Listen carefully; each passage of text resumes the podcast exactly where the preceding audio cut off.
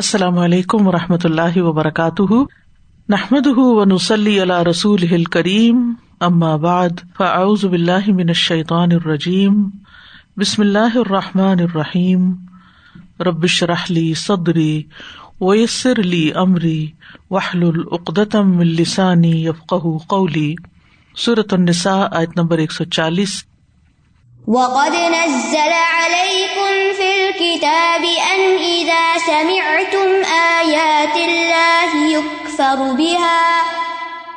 إذا سمعتم آيات الله يكفر بها ويستهزأ بها فلا تقعدوا فلا تقعدوا معهم حتى يخوضوا في حديث غيره. إنكم إذا مثلهم.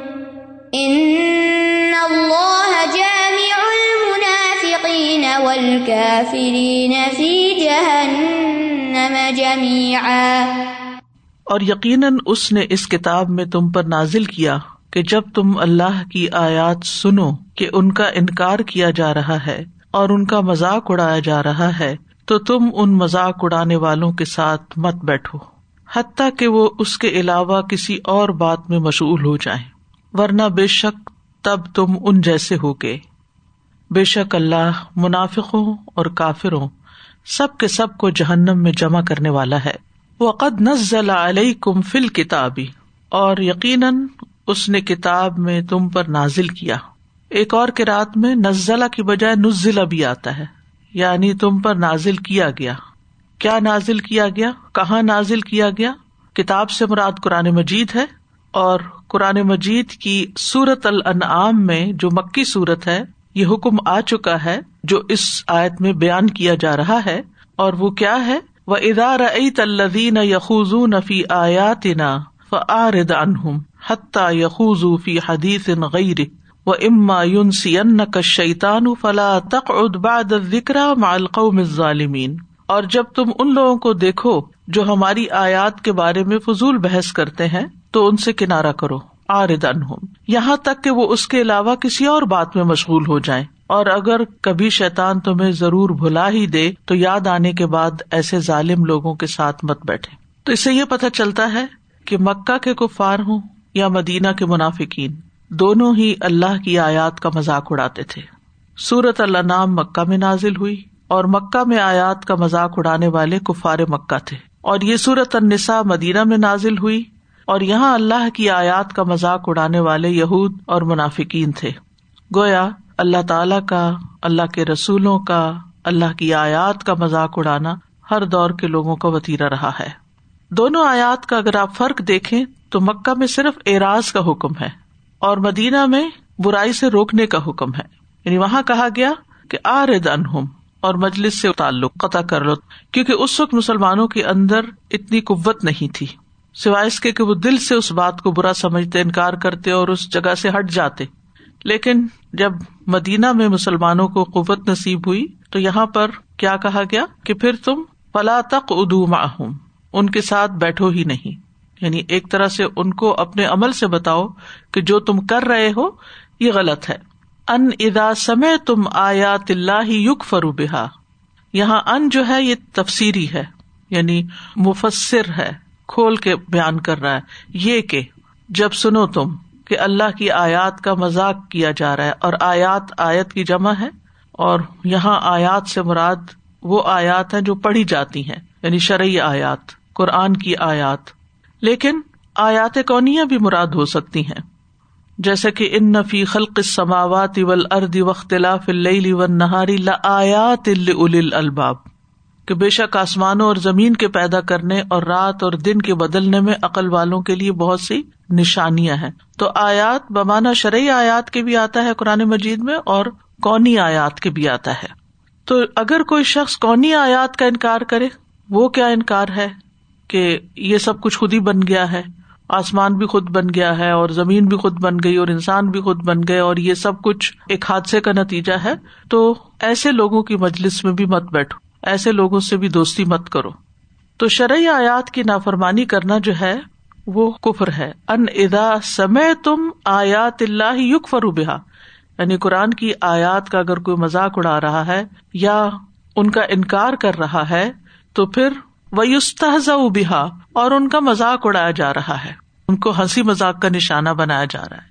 یعنی چاہے تو آیت کے الفاظ ہو یا ان کے اندر جو مانا پایا جاتا ہے۔ اس کا مذاق اڑایا جا رہا ہو، یا کوئی حکم پایا جاتا ہے جو آیات بیان کر رہی ہیں۔ مثلاً، قیامت کا مذاق اڑانا، آدم علیہ السلام کا مذاق اڑانا، یا پچھلے امبیا کا، یا شرعی احکام حلال حرام کا، یہ سب کچھ اس میں داخل ہو جاتا ہے۔ تو جس مجلس میں جھوٹ پر مبنی باتیں ہوں، دین کا مذاق اڑایا جا رہا ہو، وہاں پر بیٹھنا نہیں چاہیے، کیونکہ ان سب پر اللہ کی ناراضگی ہوتی ہے۔ قیامت کے دن جو لوگ جہنم میں جائیں گے، وہ اس بات پر ندامت اور حسرت کریں گے یعنی اپنے اعمال کا ذکر کریں گے اور اس پر شرمندہ ہو رہے ہوں گے۔ جب ان سے پوچھا جائے گا ماں صلاح کا کم فی سقر؟ کالو لم نق من المسلین و لم نق نت المسکین و کنہ نخوز مال خائزین وہ کہیں گے، جہنم میں کیا چیز ہمیں لے گئی ایک تو ایک نماز نہیں پڑھتے تھے، دوسرا ایک مسکین کو کھانا نہیں کھلاتے تھے، تیسرا بحث کرنے والوں کے ساتھ، مذاق اڑانے والوں کے ساتھ مل کے ہم بھی مذاق اڑایا کرتے تھے۔ وکن نانو کا بھی یوم الدین اور ہم یوم الدین کا انکار کرتے تھے جٹلا دیتے تھے۔ تو یہ بہت بڑی گستاخی ہے، بہت بڑا جرم ہے کہ انسان اللہ کے کلام کا مذاق اڑائے یا اللہ سبحان تعالیٰ کے کسی بھی حکم کا اور اگر کچھ لوگ کہیں اکٹھے بیٹھ کے ایسا کچھ کر رہے ہوں، اس قسم کے بحث مباحثے کر رہے ہوں، تو حکم کیا ایمان والوں کو؟ فلاں تک اردو ماہم ان کی مجلس میں مت بیٹھو۔ وہاں نہیں بیٹھنا۔ کیوں؟ اس لیے کہ انسان پر ایسی باتوں کے اثرات ہوتے ہیں اور انسان کا ذہن بہک جاتا ہے۔ حتیٰ یقوفی حدیث غیری یہاں تک کہ وہ کوئی اور بات کرنا شروع کر دیں، پھر دوبارہ جا کے انہیں جوائن کر سکتے۔ یعنی یہاں لوگوں کا مکمل سوشل بائک آؤٹ کرنے کو نہیں کہا جا رہا، لیکن ان کی غلط حرکتوں کا بائک آؤٹ کرنے کو کہا جا رہا ہے۔ اور بیٹھنے سے مراد ضروری نہیں کہ سٹنگ پوزیشن ہی ہو، چاہے انسان کھڑا ہو یعنی وہاں جا کے کھڑے بھی نہ ہو۔ یا اگر کوئی ایسی باتیں کر رہا ہے اسکرین پر، تو آپ اس کو واچ بھی نہیں کرو۔ یعنی کوئی بھی پوزیشن ہو سکتی ہے۔ یعنی بیٹھنے سے مراد یہاں محض بیٹھنا نہیں، بلکہ کھڑے ہونا، لیٹنا ریلیکس کرنا، کوئی بھی پوزیشن ہو سکتی ہے۔ حتیٰ یا فی حدیث غیری، یہاں تک کہ وہ کسی اور بات میں مشغول ہو جائیں۔ سوشل میڈیا پلیٹ فارم پر بھی اگر کوئی ایسی حرکتیں کر رہا ہے تو اس کو دیکھ کے ہنسنا، اس کو انجوائے کرنا، اس کو آگے فارورڈ کرنا، یہ سب چیزیں اس میں آ جاتی ہیں۔ اور یقوزو جو ہے، اس سے یہ پتا چلتا ہے کہ یہ صرف مذاق نہیں بلکہ بحث مباحثہ، بال کی کھال اتارنا۔ یہ حکم کیوں دے دیا گیا؟ ایسا کیوں کہا گیا؟ قرآن میں یہ کیوں لکھا ہوا ہے؟ اس قسم کی باتیں۔ تو اگر انسان وہاں بیٹھے گا تو پھر ان کم ادم مسل ہوں بے شک تم تب انہیں جیسے ہوگے۔ تمہارا شمار بھی ان میں ہوگا۔ تمہیں بھی پھر وہی انجام بھگتنا ہوگا جو ان کا ہے۔ ان نقم ادن مسل یہ انا جو ہے، اس کی وجہ سے جملے میں تاکید آ گئی ہے۔ یعنی اگر تم بیٹھو گے یا جب بھی تم بیٹھو گے تو پھر ان میں شمار ہوگے۔ تو نافرمانی کرنے والوں سے الگ نہ ہونے والا گویا ایسا ہی ہے جیسے وہ خود نافرمانی کر رہا ہے۔ یعنی جو ان سے بچتا نہیں، وہ دراصل ان کے فیل پہ راضی ہوتا ہے۔ جو وہاں ہو، اسے چاہیے کہ ان کو چپ کروائے، ان کی باتوں کا رد کرے، اور اگر رد کرنے پہ قادر نہیں تو وہاں سے اٹھ جائے۔ شاہ عبد القادر کہتے ہیں کہ جو شخص ایک مجلس میں اپنے دین کے ایب سنے، پھر انہیں میں بیٹھے۔ اگرچہ خود نہ کہے تو وہی منافق ہے۔ یعنی ان کو کچھ کہتا بھی نہیں اور جا کے پھر انہیں دوستوں میں بیٹھ جاتا ہے تو یہ منافقت ہے۔ ابن تیمیہ کہتے ہیں کہ کسی کے لیے گناہوں کی مجلسوں میں اپنی مرضی اور اختیار سے کسی مجبوری کے بغیر حاضر ہونا جائز نہیں۔ یعنی برائی کی مجلس میں شامل ہونے والا بھی برائی میں برابر کا شریک ہے۔ آپ کی پرزنس یہ بتا رہی ہے کہ آپ اس پر راضی ہیں۔ عمر بن عبد العزیز کے پاس ایک مقدمہ آیا کہ کچھ لوگوں نے شراب پی ہے۔ تو آپ نے ان کو کوڑے مارنے کا حکم دیا جو اس کی سزا تھی۔ تو ان سے کہا گیا کہ ان میں سے ایک ایسا شخص بھی ہے کہ جس کا روزہ تھا، وہ شراب نہیں پی رہا تھا۔ انہوں نے کہا، پہلے تو اسی کو کوڑے مارو، اس سے شروع کرو۔ تم نے اللہ سبحان تعالیٰ کا یہ فرمان نہیں سنا اور پھر انہوں نے یہی آیت پڑھی کہ اگر تم ان کے درمیان بیٹھے ہوئے ہو تو ان کم ادم مسلو ہم تم بھی ویسے ہی ہو۔ اسی طرح اگر ہمارے گھر والے باہر نہیں، گھر والے ہی کوئی منکر کام کرے یا کوئی اس قسم کی فضول باتیں کریں، تو ان کا ساتھ بھی نہیں دینا چاہیے، اس پہ ہنسنا نہیں چاہیے اپریشیٹ نہیں کرنا چاہیے، ان کے پاس نہیں بیٹھنا چاہیے، وہاں سے اٹھ جانا چاہیے، چاہے وہ ناراض ہو پھر بھی اٹھ جانا چاہیے۔ ضروری نہیں کہ انسان بہت بد کلامی اور بدتمیزی پر بد اخلاقی پہ اتر آئے، لیکن یہ کہ انسان اس جگہ کا بائک آؤٹ کرے۔ یعنی کسی کا ناراض ہونا ازر نہیں ہے اس حکم سے رکنے پر۔ مثلاً اگر کوئی شخص کوئی غلط چیزیں دیکھنے کے لیے کوئی اسکرین کھولتا ہے اور آپ کو بھی مجبور کرتا ہے کہ آپ بھی ساتھ بیٹھے تو آپ کو ساتھ نہیں دینا چاہیے۔ اور اگر وہ ناراض ہوتا ہے تو بھلے ہو۔ کیونکہ لوگوں کی رضامندی کو اللہ کی رضامندی کے اوپر نہیں رکھنا چاہیے۔ ایک طرف اللہ کی رضامندی ہے، دوسری طرف لوگوں کی۔ تو جس جگہ پر سری نافرمانی ہو رہی ہو، وہاں بیٹھنے کی ممانعت ہے۔ جابر بن عبد اللہ کہتے ہیں، رسول اللہ صلی اللہ علیہ وسلم نے فرمایا، جو شخص اللہ اور آخرت کے دن پر ایمان رکھتا ہے، وہ ایسے دسترخوان پر نہ بیٹھے جس پر شراب پی جا رہی ہو۔ یعنی اس مجلس میں شریک نہ ہو، وہاں کھانا نہ کھائے۔ لیکن مثلاً اگر آپ کسی ریسٹورینٹ میں جاتے ہیں اور شراب سرو ہو رہی ہے کسی اور طرف اور آپ کسی اور ایریا میں بیٹھے ہیں، الگ ان کے بیچ میں شامل نہیں ہے تو وہ اور بات ہے۔ بعض اوقات مجبوری ہوتی ہے، آپ کسی ایسے ملک میں ہوتے ہیں، ایسی جگہ پر ہوتے ہیں کہ جہاں آپ کو کوئی حلال ریسٹورینٹ نہیں ملتا۔ تو ایسی صورت میں اس ٹیبل پہ نہ بیٹھے جہاں پر شراب ہو۔ تو مضبوط ایمان کا تقاضا یہی ہے کہ جہاں غیر شرعی کام ہو رہے ہوں، وہاں اس جگہ پر بیٹھا نہ جائے، اس جگہ کو چھوڑ دیا جائے۔ ابن عمر رضی اللہ عنہ نے ایک مرتبہ حضرت ابو ایوب انصاری کی دعوت کی۔ تو ابو ایوب نے ان کے گھر میں دیوار پر پردہ پڑا ہوا دیکھا یعنی دیوار کے اوپر کپڑا ڈالا ہوا ہے، دیوار کو سجایا ہوا ہے۔ یعنی صرف ڈیکوریشن نہیں، لیکن یہ کہ جیسے باقاعدہ کپڑا لٹکا ہوا ہے۔ تو ابن عمر نے معذرت کرتے ہوئے کہا کہ عورتوں نے ہمیں مجبور کر دیا۔ تو اس پر ابو ایوب کہنے لگے کہ اور لوگوں کے متعلق تو مجھے خطرہ تھا، لیکن میرا نہیں خیال تھا کہ تم ایسا کرو گے۔ بلا میں تمہارے یہاں کھانا نہیں کھاؤں گا، اور یہ کہ وہ اٹھ کے چلے گئے۔ اسی طرح نافے کہتے ہیں کہ ابن عمر نے بانسری کی آواز سنی، تو انہوں نے اپنی انگلیاں اپنے کانوں پہ رکھ لی اور راستے سے دور چلے گئے۔ پھر مجھ سے کہا کہ اے نافے تمہیں کچھ سنائی تو نہیں دے رہا؟ میں نے کہا نہیں۔ تو انہوں نے اپنی انگلیاں کانوں سے ہٹائی اور کہنے لگے کہ میں نبی صلی اللہ علیہ وسلم کے ساتھ تھا تو آپ نے اس طرح کی آواز سنی تو آپ نے ایسا ہی کیا تھا، اس لیے میں نے بھی ایسا ہی کیا۔ اسی طرح اگر انسان کہیں بھی کوئی منکر دیکھے، کسی کو بھی برائی کرتے ہوئے دیکھے تو اس کو اپنے ہاتھ سے روکے، ہاتھ سے نہ روکے تو زبان سے روکے، ورنہ دل میں برا سمجھے اور اس کا ساتھ نہ دے۔ اور اگر قدرت رکھنے کے باوجود برائی سے انسان نہیں روکتا، تو اس کے بارے میں جریر بن عبد اللہ کہتے ہیں، میں نے رسول اللہ صلی اللہ علیہ وسلم کو فرماتے ہوئے سنا، جو کوئی ایسی قوم میں یعنی ایسے لوگوں میں ہو، جن میں اللہ کی نافرمانیاں کی جا رہی ہوں، اور وہ لوگ اس کو بدلنے پر قدرت رکھتے ہوں یعنی ان کا بس چلتا ہو۔ ایک ہی کا بس ہی نہیں چلتا، آپ گھر میں مجبور ہیں۔ اس کے باوجود وہ اصلاح نہ کرے تو اللہ ان سب کو ان کے مرنے سے پہلے عذاب دے گا۔ ان اللہ جام المنافقین ول کافرین فی جہنما جمیا بے شک اللہ جمع کرنے والا ہے۔ منافقوں کو اور کافروں کو۔ پہلے منافقوں کا ذکر کیا گیا، پھر کافروں کا۔ فی جہنم جہنم جمیا سب کو۔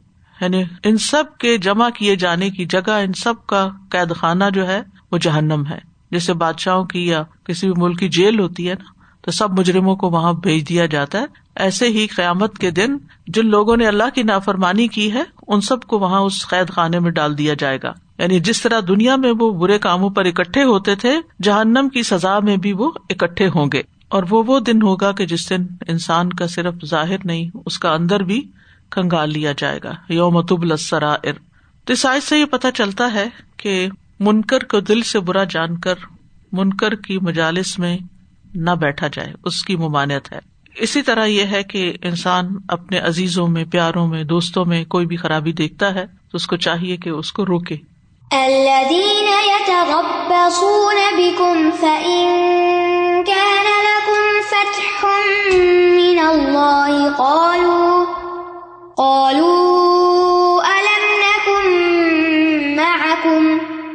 وَإِن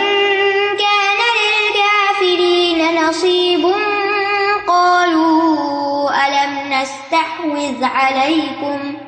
قالوا ألم نستحوذ عليكم ونمنعكم من المؤمنين؟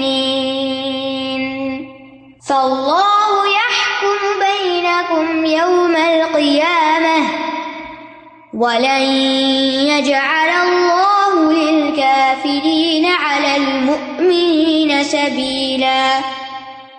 وہ لوگ جو تمہارے بارے میں انتظار کرتے ہیں۔ پھر اگر تمہارے لیے اللہ کی طرف سے کوئی فتح ہو، تو وہ کہتے ہیں، کیا ہم تمہارے ساتھ نہ تھے؟ اور اگر کافروں کے لیے کوئی حصہ ہو، تو وہ کہتے ہیں، کیا ہم تم پر غالب نہیں آنے لگے تھے؟ اور ہم تمہیں مومنوں سے بچا نہیں رہے تھے؟ بس اللہ کے آمد کے دن تمہارے درمیان فیصلہ کرے گا، اور اللہ کافروں کے لیے مومنوں پر ہرگز کوئی راستہ نہ بنائے گا۔ یہاں اللہ سبحان تعالیٰ نے منافقین کے بارے میں ہمیں خبر دی ہے۔ کہ وہ ہمیشہ اس انتظار میں رہتے ہیں کہ مسلمان برے حالات سے دو چار ہوں اور دیگر قوموں کو ان پر غلبہ حاصل ہو جائے۔ اور اگر اللہ کی طرف سے مسلمانوں کو فتح اور نصرت ملتی ہے، تو فوراً کہنے لگتے ہیں کیا ہم تمہارے ساتھ نہیں تھے۔ تمہاری فتح میں ہمارا بھی دخل ہے۔ اس لیے مال غنیمت میں ہمارا بھی حصہ ہونا چاہیے۔ اور اگر پانسا پلٹ جائے اور کافروں کا وقتی طور پر غلبہ ہو جائے، جیسے عہد میں ہوا تھا، تو وہی منافع کافروں کے پاس جا کے کہتے ہیں کہ کیا ہم تم پہ غالب نہیں تھے؟ ہم تمہیں قتل نہیں کر سکتے تھے، ہم تمہیں قید نہیں کر سکتے تھے، لیکن ہم نے تمہیں کچھ نہیں کہا، بلکہ ہم تو مسلمانوں کی ہمت پست کرتے رہے۔ یہاں تک کہ تم ان پہ غالب آ گئے، ورنہ تم تو مصیبت کا شکار ہوتے۔ یعنی ان کو دمکی دیتے ہیں اور پھر ان سے بھی فائدہ اٹھانے کی کوشش کرتے ہیں۔ اللہ یا ترب بسو نہ بکم ف ان کا نلکم فتح من اللہ کالو علم نکم کم یا ترب بسو نہ بکم یعنی تمہارے بارے میں انتظار میں رہتے ہیں۔ وہ واچ کرتے رہتے ہیں۔ نگرانی کرتے رہتے اینالائز کرتے رہتے ہیں کہ مسلمان جیتیں گے یا کفار جیتیں گے۔ بھلا کون فتح یاب ہوتا ہے؟ کس کو شکست ہوتی ہے؟ اور اگر مسلمانوں کو فتح ہو جائے تو پھر ان کے قریب ہو جاتے ہیں۔ اور کہتے علم نہ کم کم ہم تمہارے ساتھ نہیں دے رہے تھے۔ کیونکہ آپ کو معلوم ہے کہ منافقین جو ہے وہ نمازوں میں بھی حاضر ہو جاتے تھے اور غزبات میں بھی ساتھ چلے جاتے تھے۔ جیسے ابتدائی طور پر عہد میں جا رہے تھے۔ پھر پیچھے رہے۔ غزہ مراسی میں ساتھ تھے اور پھر کتنا وہاں فتنا اٹھا۔ پھر اسی طرح غزب تبوک میں بھی ساتھ تھے۔ تو وہ دنیاوی مقاصد کے لیے لڑا کرتے تھے۔ وہ ان کا نل کا فرین نصیب ان کالو علم نستحوز علیکم و نمنا کمن المومنین یعنی تمہارے خلاف اگر کافروں کو غلبہ حاصل ہو جائے، کیونکہ جنگ میں کبھی کوئی جیتتا ہے کبھی کوئی جیتتا ہے، کبھی ایک، کبھی دوسرا۔ تو پھر ان کا قرب حاصل کرنے کے لیے ان کے پاس چلے جاتے ہیں اور ان سے کہتے ہیں کہ کیا ہم تم پر غالب نہیں آ سکتے تھے؟ نستحوز کا مطلب الاستحواز مستر ہے اس کا۔ اس کا مطلب ہے غلبہ، اقتدار اور قبضہ حاصل کرنا استحواز یوں استحوز فلان ان اللہ فلان کا مطلب ہوتا ہے، اس نے اس پر غلبہ پا لیا یعنی ایک نے دوسرے پہ غلبہ پا لیا۔ سورت مجادلہ میں بھی آتا نا استحوز علیہ شیطان کا انسا ہم ذکر اللہ۔ شیطان ان پہ غالب آ گیا تو اس نے ان کو اللہ کی یاد بلا دی۔ میاں اشوان ذکر رحمانی نقیز لہم شیطان فہو لہو کرین کرین کا لفظ ہے نا، یہ کرن سے کرن کہتے سینگ کو، جو سر پہ سینگ ہوتے ہیں۔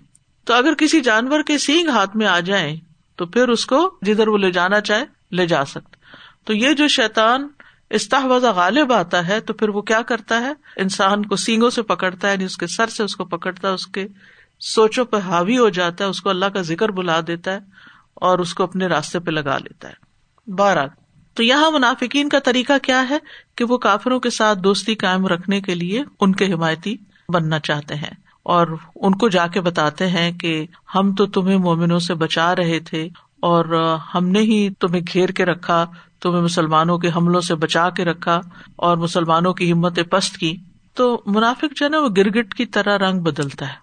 جیسی جگہ ہو، ویسا ہی رنگ اختیار کر لیتا ہے تاکہ کوئی اس کو پہچانے نہ اور اس پر حملہ آور نہ ہو۔ تو یہ بھی بدلتے حالات کے ساتھ بدل جایا کرتے تھے۔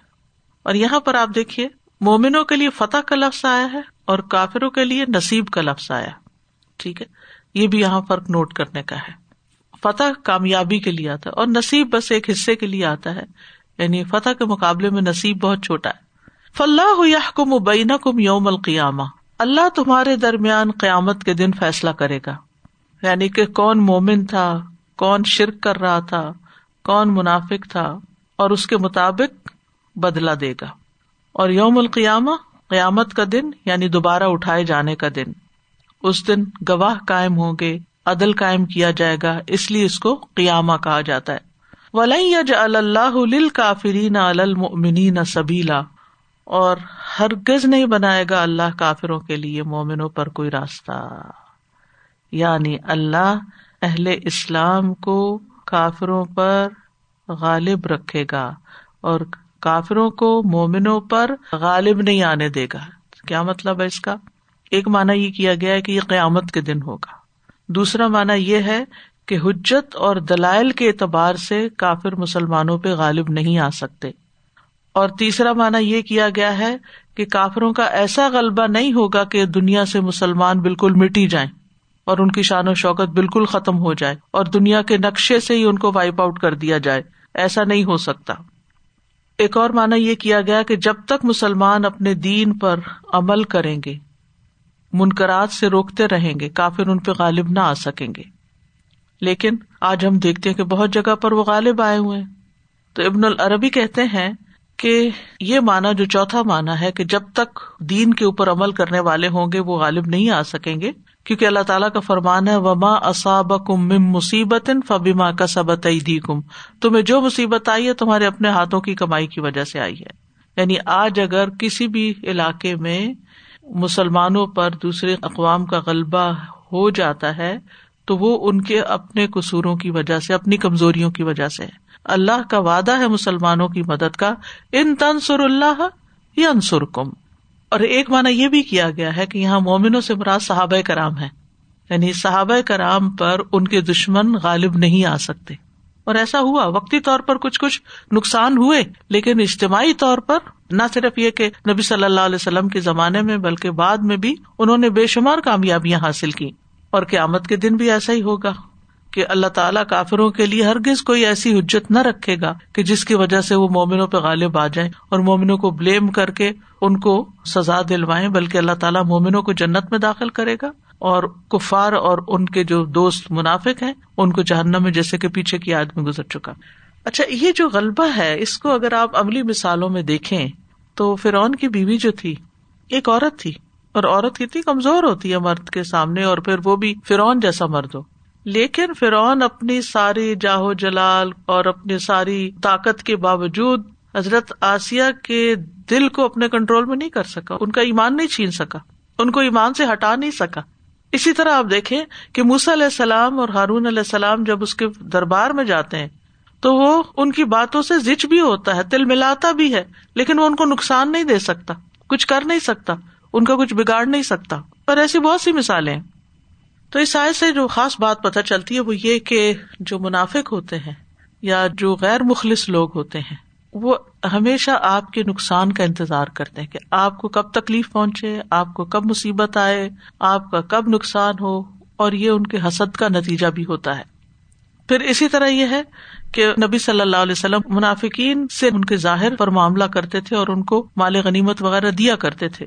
اور اسی طرح آپ دیکھیے کہ منافقین کی ایک اور بری عادت یہاں پتہ چلتی ہے مطلب پرستی اور احسان جتانا، کام کر کے احسان جتانا۔ یہ بھی نفاق کی ایک علامت ہے۔